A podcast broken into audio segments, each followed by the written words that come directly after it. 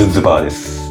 この番組では他ではあまり聞かないお話をしていきたいと思います、えーさて今回のゲストは俳優の江森さやさんです。よろしくお願いします。よろしくお願いします。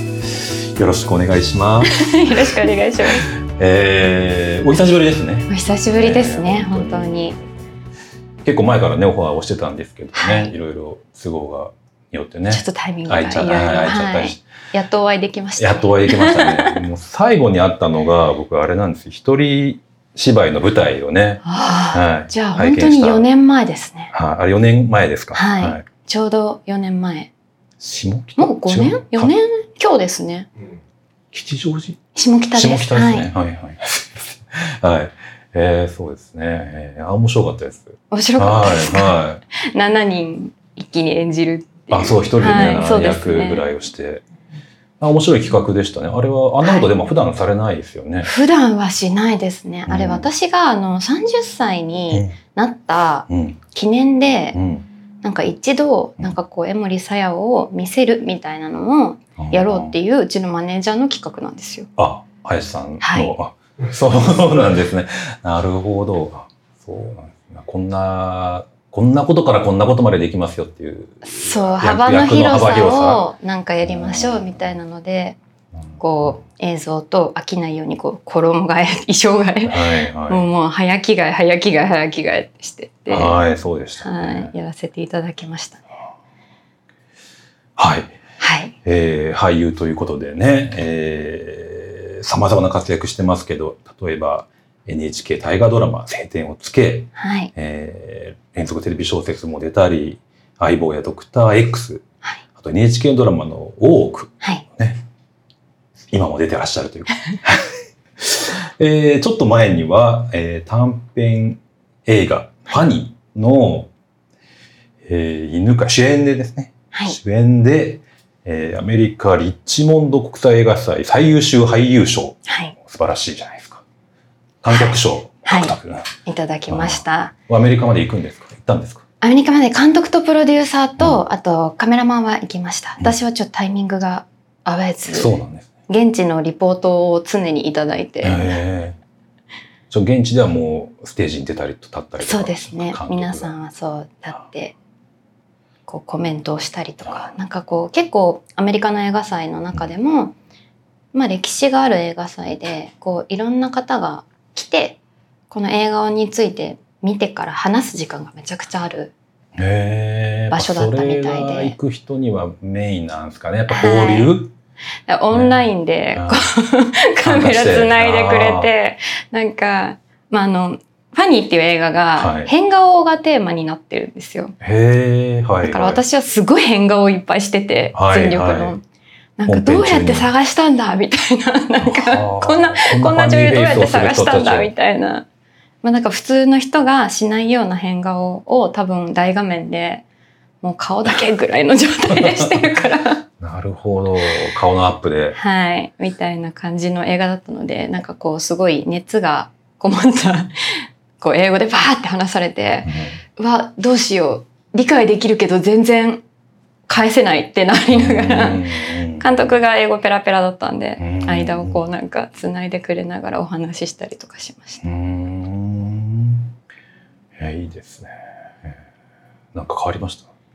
かわ、私の中で気持ちがやっぱ一番大きく変わって、なんかやっぱりこう女優とかこうなんだろう、俳優って技術とかをこう、まあ賞とかがない限りうん全て好みの問題だと思うんですよ。うまい下手も。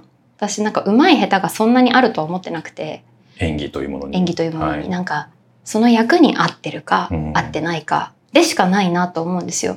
そのもちろん技術的なものはうんいっぱいあるし、先輩方とかですっごいなって人はいっぱいいるけどそれでもやっぱりその私たちがめちゃくちゃうまいって思う人でうも、んこう世の中に出た時に100人の人が見たら100人絶賛することってほぼなくて、なんかああ普通だねとかうん。もあるし、うん。なんかいや別に逆になんか下手じゃない？みたいにこの言う人もいるうん。ような世界だと思うんですよ。うん。だからこの人がうまいって思っててもこの人がうまいって思ってないかったりなんかこう、まあ、10年ぐらいやってきてるんですけどはい。私も、なんか認められることって基本的には人の好みだと思ってるからうんうんうんなんて言うんだろうなこう分かりやすく自分が俳優ですって自信を持って言えることってあんまりないというか。なるほど。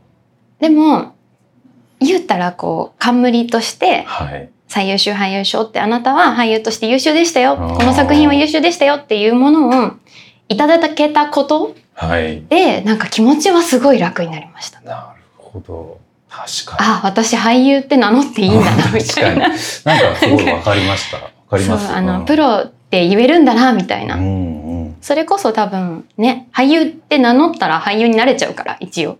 誰でもね。誰でもなれちゃうからこうそ仕事として俳優としてあ私はなんかこう職業が俳優ですって言えるようになったなっていう気持ちになりました。う。ん。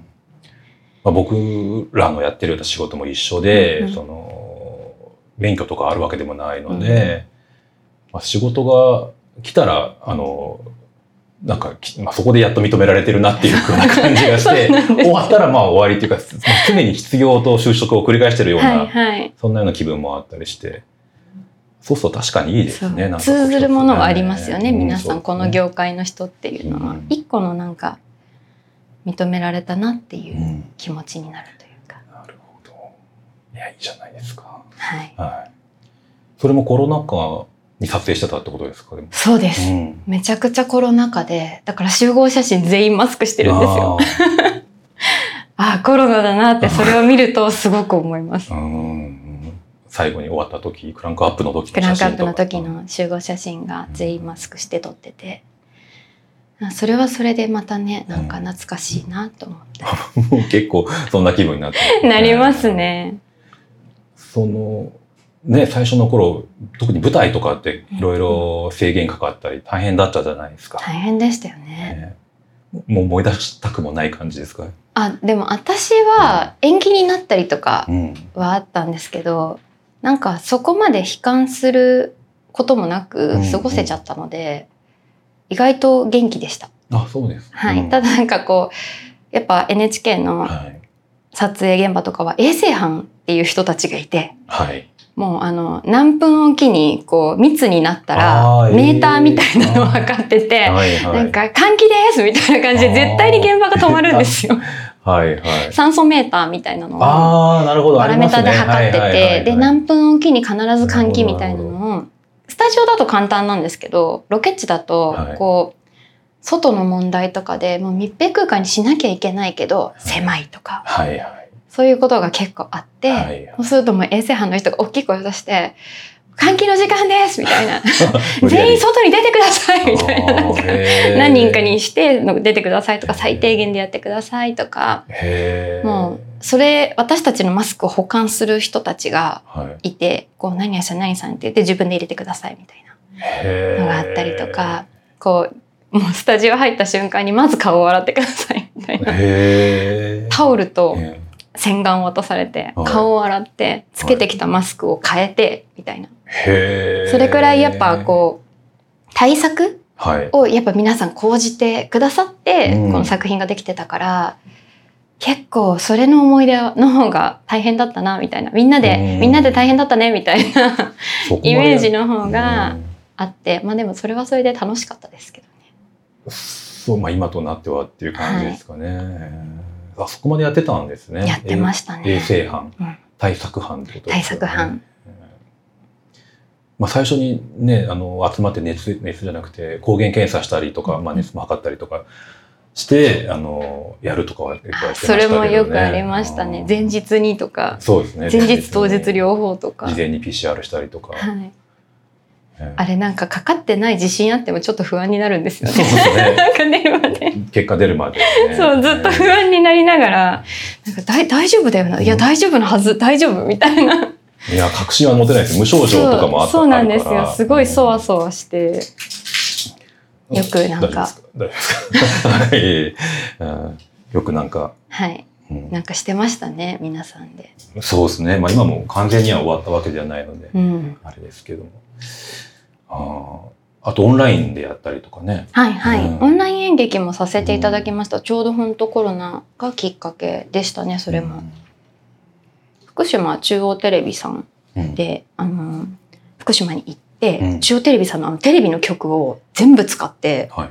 局内からうん生配信する演劇をやったんですよそれもやっぱコロナじゃなかったら生まれなかったんだろうなっていう、なんか作品だったんで、めちゃくちゃ楽しかったです、あれは。うん、逆にコロナ禍ならではの企画とかいっぱいありましたね。そうですね。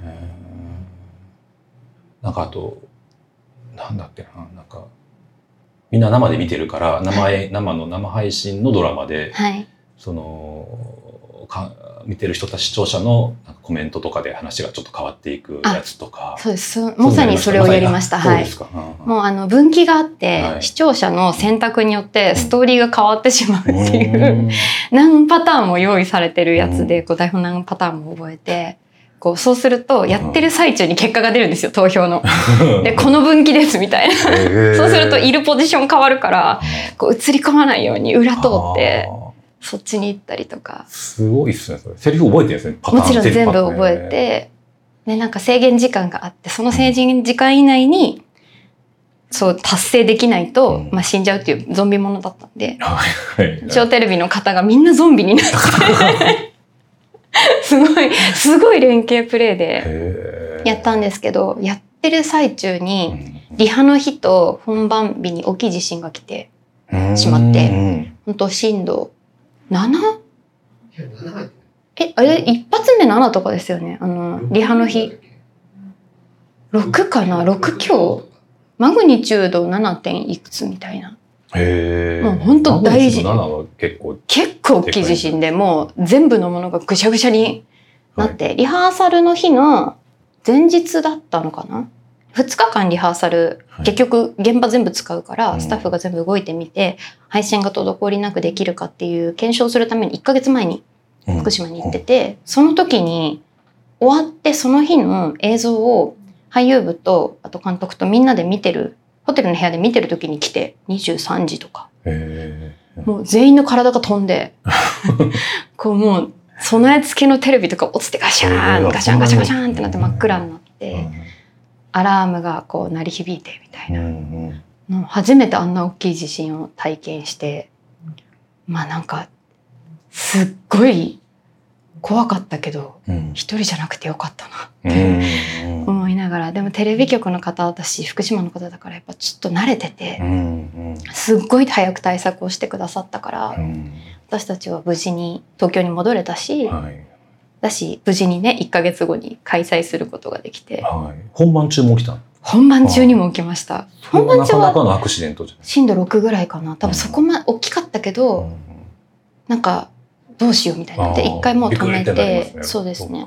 あと結構びっくりするぐらいだと。残す公演あと2公演とかの時になって本番もう止め止めるぐらいの大きさだったんではい。止めてなんかあの主演主演の子が「私たちは大丈夫です」っていう放送をして、うん。一旦切っうて、ん。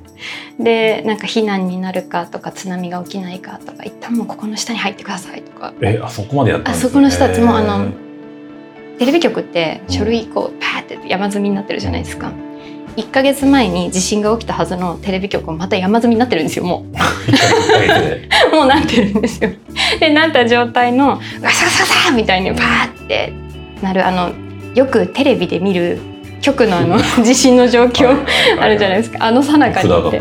そうそうそうそう。あの電球がこうあガチガチってなったりとかする中にいてでもすごい早く対策をしてくださったのでへなんか貴重な体験をしたなみたいな気持ちになりました。ーそこでのなんかストーリー展開とかあったら面白かったさすがにちょっとね。まあ無理だったそうもうゾンビ発生してる場合じゃなくなっちゃったんで。そうね。なんですよけで、えー福島での、えっとドラマ、はい、ね エピソードをお聞きしました。じゃあちょっと次回に続きたいと思います。はい